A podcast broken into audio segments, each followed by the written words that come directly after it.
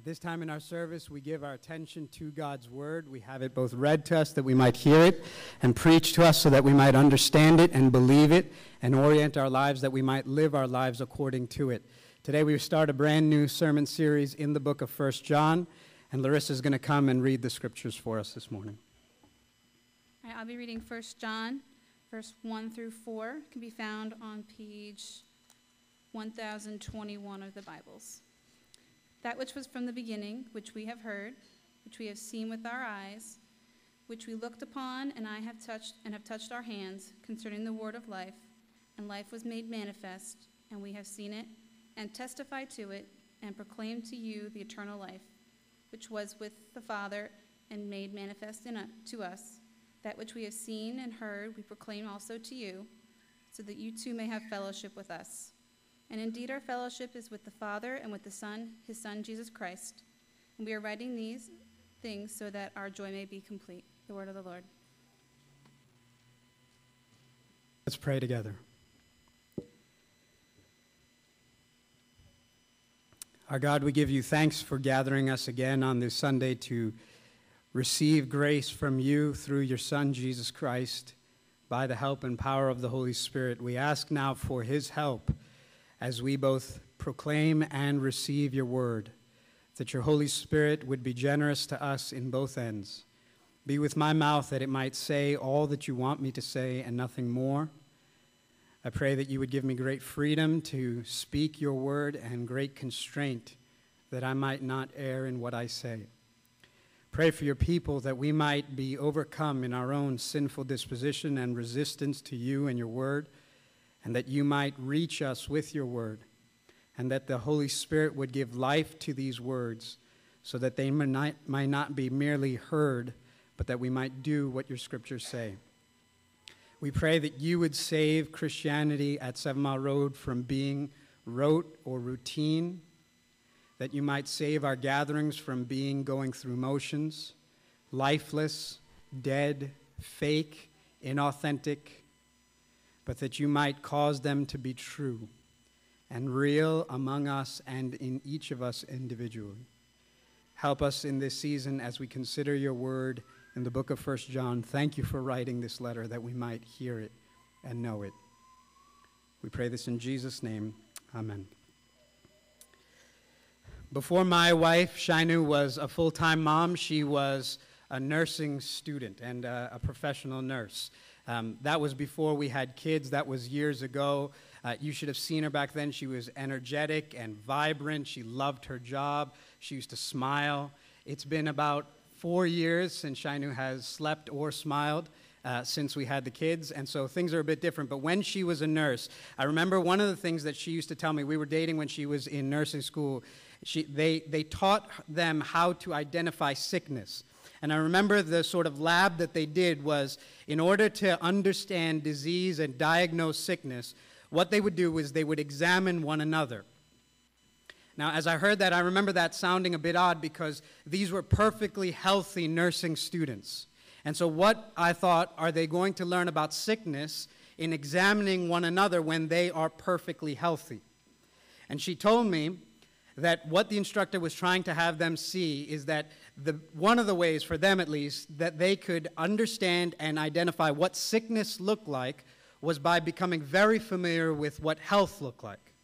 So that if they had a good vision for what health was, now they could spot when something was off or something seemed variant to that. By understanding and having a clear vision for health, they could identify sickness and disease and unhealth. I'm told it's a similar sort of principle that law enforcement agents use when they're trying to spot counterfeit bills. So, what I'm told is that they don't stand and try and memorize every kind of counterfeit that's out in the market or in circulation. What they do instead is that they become incredibly familiar with what an original, authentic dollar bill looks like. They become familiar with what it looks like, what it feels, the texture, the raised ink, the edges, the watermarks, the serial numbers. They come to memorize it so that they could tell what's real with their eyes closed. And they come to know it so well that then, when they come across a fake, a phony, a, a, a, fraud, when they come across that which is counterfeit, they are able to identify it easily. Right? The, the principle, if there was one, would be this that by seeing what is health, you can spot that which is unhealth. Or by knowing that which is original, you can spot that which is fake. By knowing what is authentic, you are able to expose that which is counterfeit. Right? The principle, if there was one, is that by becoming familiar with that which is authentic, you are able to expose that which is counterfeit. That is the principle that the Apostle John employs in the letter that we're going to start studying today in his first letter, in the book of First John, if there's a principle that's sort of at work underneath the whole thing, it would be that as the Apostle John expounds and articulates and grants to us a vision for what authentic Christianity is, we are better able to expose and see what counterfeit Christianity is right? In John's letter, he's not dealing with diseases or dollar bills. He's dealing with something far more significant of great weight and magnitude. What John is trying to do through his letter is he's essentially trying to draw a line between authentic Christians and counterfeit Christians. He's essentially, through his letter, going to draw a line and try and distinguish people, more specifically, religious people. Even more specifically, people who would call and consider themselves to be Christian. He, he would take a bunch of churchgoers like you who've gathered on a Sunday morning in all the places you could be, you're at church. He would take a bunch of us and he would try and draw a line and differentiate between those of us that are authentic and those of us that are counterfeit. What John's going to do throughout his letter is he's going to try and help us who would call and consider ourselves to be Christian who would assume that we are good and right with God, and he is going to try and expose among us who are the fakes and the frauds and the phonies and the charlatans and the shams and, and the counterfeits. And, and I could go all day. I'm like a walking thesaurus, right? Uh, who are the frauds and who are original, real, authentic, genuine Christians? Now, that's important. We need John's letter, right? Because as bad as disease or, or fake dollar bills would be, imagine the tragedy of thinking you are right with God, going your whole life thinking that you're in with God, and finding out in the end that you have been a fraud the whole time. Imagine the tragedy of thinking, of going through your whole life thinking that you are a Christian and finding in the end that you have been a fake the whole time. We need John's letter because John is going to help us to see and examine whether we are authentic or counterfeit. And what John's going to do is he's going to articulate authentic Christianity and give us a vision for what authentic Christians look like. And he's going to make it so crystal clear that he is also simultaneously going to expose that which is counterfeit and that which is fake. Now, why does John do this in this letter? These, this letter is five chapters long. Why does he give himself to this task for these five chapters? In order to understand that, you got to back up for a second. We're, we're getting a bit ahead of ourselves. So, what I want us to do is back up for a moment. If we're going to spend the fall in these five chapters, and that's what we're going to do, it would be worthwhile for us to get some background on this book that we're going to be studying. So here's some of the background for this letter. It's called First John because it was the first letter written by John, right? John was an apostle of Jesus Christ. John was one of the original 12 followers of Jesus. And in fact, John has a resume that's even more impressive. John wasn't just one of the 12. John wasn't was just one of the apostles. John was sort of in Jesus' inner circle. So Jesus had many followers, and then smaller circles and smaller circles. Then he had the 12, and even within the 12, he had a group of three guys that he was even more intimate with. This included Peter, James, and John. Out of the three, John shares an even more intimate relationship with Jesus. In fact, John is called in the scriptures as the apostle, the one whom Jesus loved. So if Jesus Christ had a best friend on earth, it would be John. Right? You got to think of that for a second. If God in the flesh had a best friend, that was John. So when you read his letter, you're, you're hearing from someone who didn't just know Jesus, who in that 33 years was probably God in the flesh's best friend. That's John. And, and John followed Jesus when he was a young man, probably in his 20s or 30s. By the time he's writing this letter, many years has passed. He's now in his 80s or 90s. So he's an old man. Decades have passed since his best friend Jesus was on the earth. And now John finds himself the pastor of a church. And, and what he finds is that he, an 80, 90 year old man, is pastoring a bunch of 20 year olds and 30 year olds and teenagers. These folks who, like you and me, grew up hearing stories about Jesus but never saw him with their own eyes, never heard him with their own ears, never touched him with their own hands, like John had. So his church is just like us. People who grew up hearing these stories were always told that it's true, but never had been eyewitnesses themselves. And the Apostle John is their grandpa pastor. He's this old, godly, sweet, elderly man who cares so deeply for this church that he's been called to pastor, that Jesus, his best friend, had entrusted him with. His love for this church is evident throughout the letter. In fact, if you read these five chapters, you're going to hear John's mushy, sentimental heart over and over again. It's going to make us a bit uncomfortable, right? John cannot speak to this church without terms of endearment. He'll call them 12 different times. He'll call them either beloved my beloved, beloved ones, beloved, believe this. Beloved, I'm writing to you. And if he's not using the term beloved, he's going to use the term children or little children. It's almost translated, my little born again ones, right? My children, my little children. I'm writing to you, children. Little children, believe this. My dear little children. And over and over again, this pastor's heart for his people is evident in these pages. John, this old 90 year old man, loves this young group that is in his church. And he wants so badly, more than anything else, he wants them to be authentic Christians. He wants them to know Jesus like he knew Jesus. There's nothing this godly pastor wants more for his people than that they would be authentic Christians. His deepest desire is that they would be fully formed, mature followers of Jesus Christ. That's what any pastor wants for his church. That is what I want for you. That's what I want for anyone who calls Seven Mile Road their home.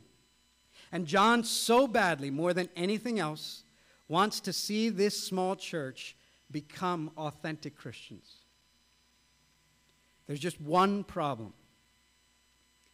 And this problem is so massive in scope that it is the reason John wrote the letter. It's a problem so threatening to his beloved little children that it is the reason why he wrote this letter. Here it is. Some of the folks from this gathering have gone out from the church and they have strayed from authentic Christianity, and they've begun to download and believe a bunch of junk theology about Jesus. And what's worse is not only have they strayed, and not only have they left the church, and not only have they believed this garbage about Jesus, they are now trying to teach this junk theology, these heresies, back to the people that they knew. You can imagine, right? This is not some foreign threat from outside. This is not turning on your TV and watching bad preaching on TBN. This is if some folks from Seven Mile Road left the church, right? Folks we had contact with, folks that we would continue to have contact with, who began to believe junk about Jesus and then try and teach that garbage back into the church. So now John begins to see that in his church and ministry there are a bunch of counterfeits, and that these counterfeits are threatening to lead astray his beloved little children who are in the church. That's enough to keep the Pastor John awake all night. Because now Pastor John realizes in his gathering, not everyone here is really here. So if Pastor John were standing here, he'd look out into an audience like this one and know that not everyone my eyes see are authentic Christians. That's weighty for Pastor John. It's weighty for any pastor. And then he knows not only are not everyone gathered here authentic Christians, but that these counterfeits have the potential to lead astray those here who are authentic Christians. That's enough to keep John up at night. That's enough to keep any pastor up at night. And then, furthermore, his beloved little children, his precious flock that he's been called to pastor, now are being tossed about with all this stuff that they're hearing so that it's beginning to cause doubt in their own heart. They're hearing John teach one thing, they're hearing these friends of theirs that they've known and loved for so long teach another thing, and now they're sort of stuck in the middle of the two and confused which is true? What is right? What is real faith? And, and are we really believers? Because they say they're the real believers. And, and how do we know if we're right or they're right? And how do we know if this faith is real or if we're real believers? And, and they're sort of caught in the middle of all of this. And the Holy Spirit of God uses that circumstance to inspire John to write this letter. The Holy Spirit of God uses that horrific moment to write this good word to believers. And John's purpose in writing this letter is crystal clear. If I could summarize why he writes these five chapters and all these words, if I could tell you there's one thing the Apostle John is trying to do, it'd be this 1 John 5, verse 13. You can just hear it. Again, you've got many chapters, many verses. If I could tell you the point of the letter, it'd be what he says in 1 John 5:13. Just hear it. He says, "I write these things to you who believe in the name of the Son of God, that you might know that you have eternal life." I write these things to you who believe in the name of the Son of God, that you might know that you have eternal life.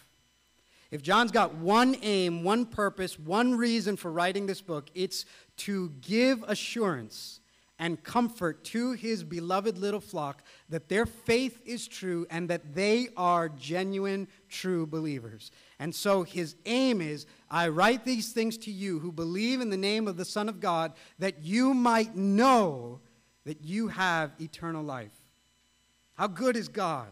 Right? God sees this small church and the churches that would follow and sees many authentic, real Christians struggling, wondering, Am I really a believer? Is this really true? Am I really in? Do I really have eternal life? And God makes John write this letter so that his church and all the churches since, including us, that we who believe in the name of the Son of God might know that we have eternal life. That's John's purpose. He wants to cause boldness and confidence and assurance and comfort in the hearts of his hearers, in the hearts of his church. Eight different times in this book, he's going to use this same phrase By this you may know. By this we know. By this we know. He'll say that eight different times in every chapter because that's his point. By this you'll know that you're really in. In fact, not one section in these five chapters goes where he's not raising some kind of if this is true, you're authentic. If this is not true, you're a counterfeit. If this is happening, you're a counterfeit. If this is happening, you're authentic. I mean, every single section of the book is to grant assurance and reassurance and confidence to those who believe in the name of the Son of God, that they might know that they have eternal life. If you read John's gospel, remember this is the Apostle John. He had written a book first before this letter. He wrote Matthew, Mark, Luke, John, John. That was his. And he wrote this gospel about Jesus. And at the end of that gospel, he tells the reader why he wrote the book. He said, I write this so that you may believe that Jesus Christ is the Son of God. So there his purpose is I want you to believe this. But now he's writing a letter after the gospel to the churches to say, having read my first work and now believing in the Son of God, I'm writing to this to you who believe in the Son of God that you might know that you have eternal life. So, what he's writing to are folks like us who would call and consider ourselves Christians, and he's going to try and help you see whether you have reason for assurance or not, whether you are an authentic Christian. And of course, as we said from the beginning, as he articulates and helps us become familiar with what authentic Christianity is and what an authentic Christian looks like, he will simultaneously expose and confront and challenge those of us that are counterfeits. I think John's letter is going to serve us really, really well in these next few months. I am so excited for this book and so excited for us because I think the Epistle of John, the first one, is going to serve us really well in this season at Seven Mile Road. I think for some of you, this letter is going to comfort you. There are many of you who are true believers. And every believer at some point in their life is going to have a season of doubt in their soul. None of us avoid it. And maybe you're there right now, maybe you've passed it, maybe it's still coming. But you're going to have this season where you wonder is this real? Is this fairy tale and fable and myth and legend that mom and dad told me? Is this something so that my life doesn't feel empty and meaningless? Is this thing of substance? Is it real? And you're going to have doubt not just about the faith objectively, you're going to have doubt about yourself subjectively. You're going to wonder, am I real? Am I a fake, a fraud, a phony? Am I going through these motions? Am I doing this ritual because I'm scared of what life would be outside of this? This is all I've ever known. Am I a fraud? Am I a counterfeit? And there's going to be seasons where your sin comes and, and screams to you, and your conscience comes and screams to you, and your enemy comes and screams to your soul and goes, You're fake. You can fool everyone else, but, but God knows you're not real. And, and you're going to hear and doubt and wonder Am I really in? Do I really have eternal life? And I'm telling you, John's letter, you need his letter. Because his letter is going to come and be balm for your doubting soul. It's going to put steel in the backbone of your faith. And his letter is going to come, and, and it's as if 90 year old John could put his arm around your shoulder and say, It's real, and you're real. I, I'm writing this to you so that you might know that you have eternal life. And this book has a way of comforting your doubting soul. This letter is also going to challenge some of you and confront some of you. Because some of you at Seven Mile Road, please hear me, are in a very dangerous place. The Bible is very clear that wherever there is religion and wherever there are churches, there are always going to be fakes and frauds and counterfeits and charlatans and shams. There, there are always going to be phonies. The Bible is crystal clear that wherever there is religion and churches, you're going to find people who think they're in that are not in. That's clear. It, it, it's, it's, and you can't tell. I'll tell you, as a pastor looking out at a crowd, like John would have looked out at his church, he didn't know who the counterfeits and the authentic ones were. You can't tell just by looking at the externals. It's impossible to know. I, I, I, was thinking this week, as I was thinking about this, of the, the movie The Matrix. If you remember that movie, the, the bad guys look like everybody else, right? They're sort of shapeshifters. So you could be walking and seeing a woman in a red dress, and then all of a sudden see that it's a man in a suit with a gun to your head, right? And, and there's no way of knowing who the good guys are and who the bad guys are. They look just like everyone else. And Jesus' church has always been filled with wolves that look like sheep, with counterfeits that come this close to looking like the real thing. In 2 Timothy 3, he'll say, In these days, you're going to have those who have an appearance of godliness, but have no power. Hear that? He says there are going to be people who have an appearance of godliness. That is, nothing on the outside is going to let you know that they're fake, but they don't have spiritual power. Or in Matthew 7, Jesus himself will say, There are going to be some of you who, all the way till the end, didn't know that you weren't in. I mean, literally at the end, on the last day, they're saying to Jesus, Lord, Lord, we cast out demons in your name. We performed miracles in your name. We did many righteous things in your name. And Jesus is going to say, I never knew you. I don't know who you are. Their whole life, they've been calling on the name of Jesus. And Jesus, in the end, is going to say to them, I never knew who you were. The scriptures are clear that churches are filled with sheep and wolves and that churches like ours are filled with authentic Christians and counterfeit Christians.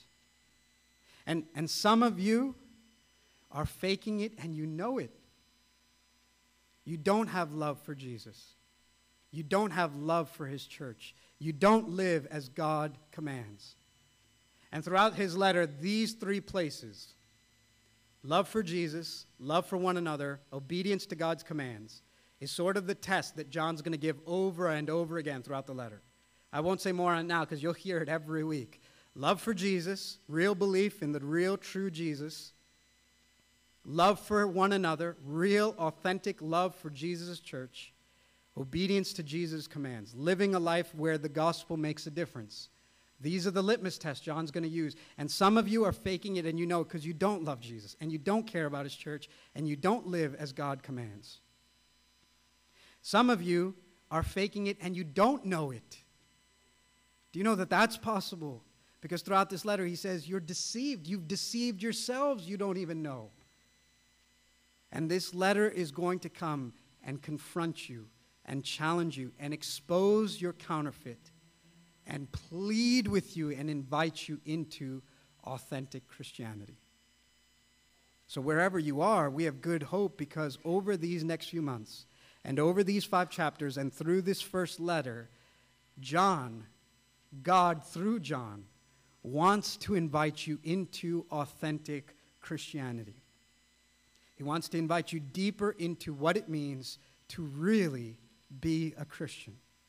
What does that mean? And what he's going to do is give us a vision for authentic Christianity that we might be authentic Christians.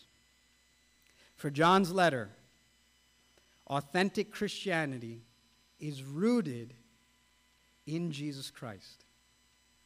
Real Christianity is rooted in the real Jesus. Right? That's what makes Christianity very different than everything else. Christianity is not rooted on a moral teaching. It's not rooted on a philosophy, a way of life. It's not rooted in some commandments. Christianity is rooted in a person. It's very different a historical, actual, real person. And so for John, real, authentic Christianity is rooted in the real, authentic Jesus. That's how he begins his letter. So, in the few minutes that we have left, all I want to do is get your feet wet in the first four verses of John so you can just hear how he starts his letter. For him, authentic Christianity starts with the real Jesus, and that's who he wants to talk about right out of the gate in the first four verses. Just hear what he says in verses 1 through 4. Let me read 1 and 2 first. 1 John 1, verses 1 and 2. That which was from the beginning, which we have heard, which we have seen with our eyes, which we have looked upon and have touched with our hands, concerning the word of life.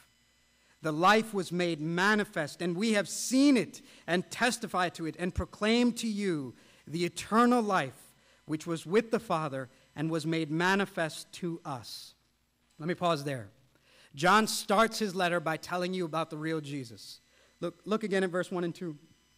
You're going to notice Jesus' name is not there, but he's talking about Jesus. How do I know? You'll see it in a moment, right? He wants to start his letter by telling you, look, this real faith, and to know if you're really in, starts with the real Jesus.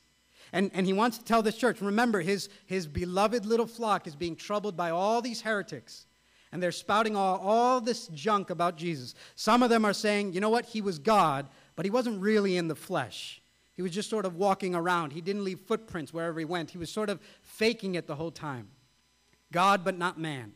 Other folks were coming around and saying, look, he was totally a man. He wasn't God, though. Right? That's sort of the lie we would hear in our day. Jesus is a good teacher, a moral man, a prophet, someone worth following. Love him like Gandhi, follow him like Martin Luther King, but don't call him God. And John's going to come and say to his beloved children who are hearing all this junk about Jesus and saying, Let me tell you who Jesus really was. You know why? Because I knew him, I was with him. And the first thing he says is, Jesus is really God. He starts his letter sort of the same way he started his book. Remember, I told you he wrote the Gospel of John Matthew, Mark, Luke, John. He wrote John. In John 1, verse 1, this is how he starts the book In the beginning was the Word, and the Word was with God, and the Word was God.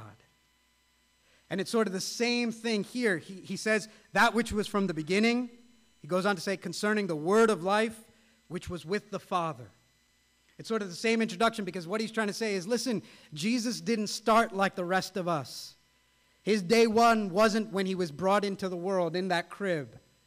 He was there long before that manger in Bethlehem. He was from the beginning.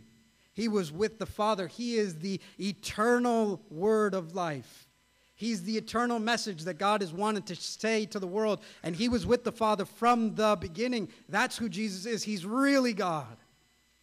And you almost want to say, John, if, if he really is God, how can you claim to know this?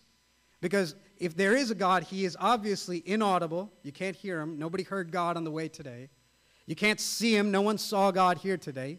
You can't approach him. You can't touch him. How do you claim to know this invisible, inaudible, unapproachable, untouchable God? And John says, that's just it. He manifested himself to us. He appeared. Look at verse 1 that which was from the beginning, which we have heard, which we have seen with our eyes, which we have looked upon and have touched with our hands concerning the word of life. The life was made manifest, and we've seen it, and we testify to it and proclaim to you the eternal life. John saying, though he was really God, Jesus really became man. And he's saying, Do you know how I know? Because I saw him, and I heard him, and I touched him with my own hands.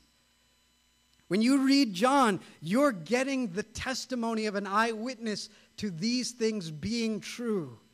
It's not a myth. It's not a fable. It's not a legend. It's not a fairy tale. John the Apostle is telling his church, people who had never seen Jesus themselves, I'm proclaiming to you what I saw with these eyes. He's 90 year old. They don't work, but when I was 20, I saw him. These ears don't hear so well anymore, but I heard him. These hands don't move fast anymore, but I touched him. That's John. This is John who would say to that church and say to us, How do I know this is real? I heard him with these ears. I was fishing in a boat with my brother James and my father John, and I heard him say, Follow me. And I got up and I left. I, I saw him with these eyes. I was there when he walked Peter and James and me, just the three of us, up a mountain and you, you now call it the transfiguration, John would say. This moment where Jesus almost peeled back his humanity and for a second gave us a glimpse of his glory, and we saw him. I was there, John would say, and I saw him walk the crucifixion. In fact, when all the apostles weren't there, I was standing at the foot of the cross when Jesus Christ died for my sin and the sins of you, my beloved little children. I was there when Jesus said to me, and our eyes met, and he said to me, Take care of my mom. And I have. John would say, I, I touched him with these hands. I touched him on the night when he said he was going to die, and I leaned back on his chest because I couldn't believe my best friend was going to die the next day. Or John would say, I, I, was there when the women came and told us that Jesus had risen from the dead, and I ran to the grave with Peter, and I ran faster than Peter. I was 20 and fast. And I outran Peter to the grave, and I looked into the empty tomb, and then Jesus appeared to us later. And he said, See, touch me. Know that I'm not a ghost. I've seen him with these eyes, heard him with these ears, touched him with these hands. And John would say, I testify to you that which we have seen, which we have heard, which we have touched with our own hands. Maybe you're here going, if only we could have seen what John saw, or heard what he heard, or touched what he touched, then we would know this Jesus and believe as John does. And that's why John writes what he does next in verse 3. He wants to say, That's why I'm telling you. Verse 3 That which we have seen and heard, we proclaim to you, so that you too may have fellowship with us.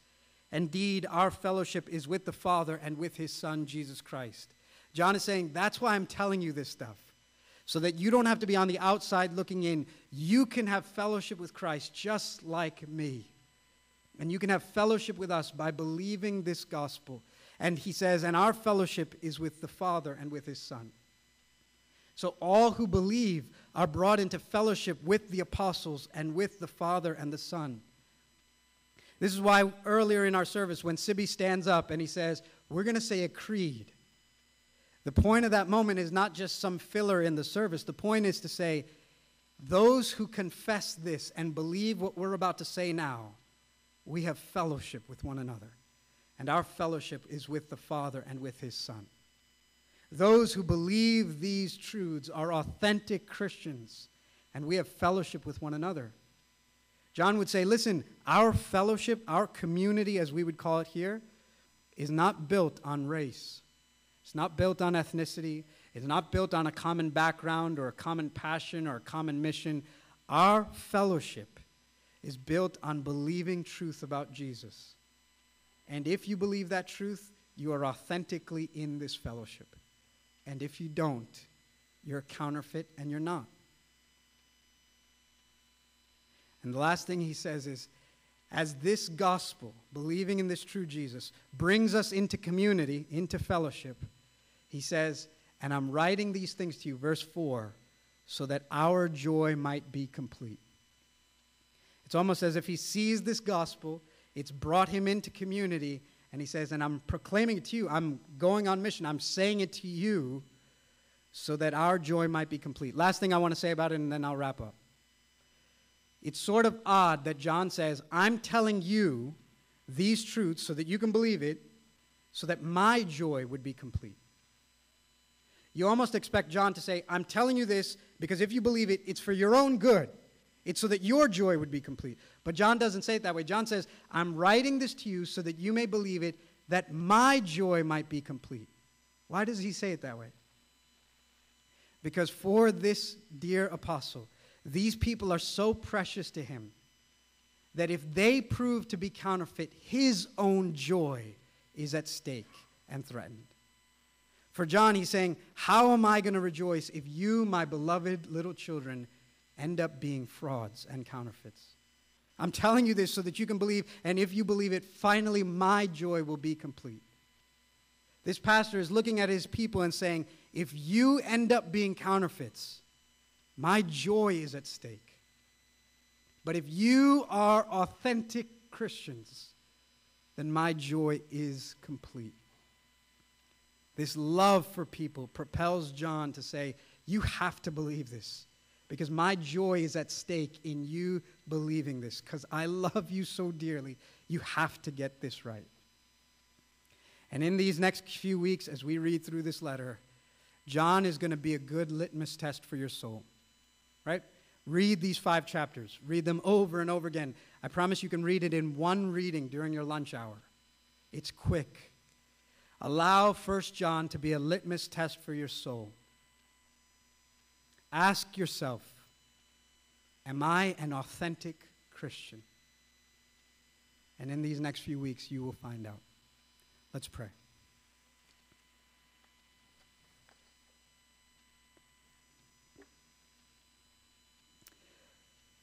Our Lord, we give you thanks for this time together in your word. We pray for your blessing upon these coming weeks. We pray that you might reach every soul here, that none of us would prove in the end to be frauds, prove to be phonies or counterfeits, who had the appearance of godliness but denied its power, who said all the time, Lord, Lord, and will in the end hear you say, I never knew you. Pray that you would comf- comfort every doubting soul here, every soul here battered with accusation, We pray that you would give them great assurance and consolation that you are real and those in you are authentic and genuine. And for all of us that are deceiving ourselves, would you expose our own inauthenticity to us that we might move to true faith in you? We ask the Holy Spirit to do great things in these coming weeks, beginning even this day as we consider what it is that we believe about Jesus. We pray this in his name. Amen.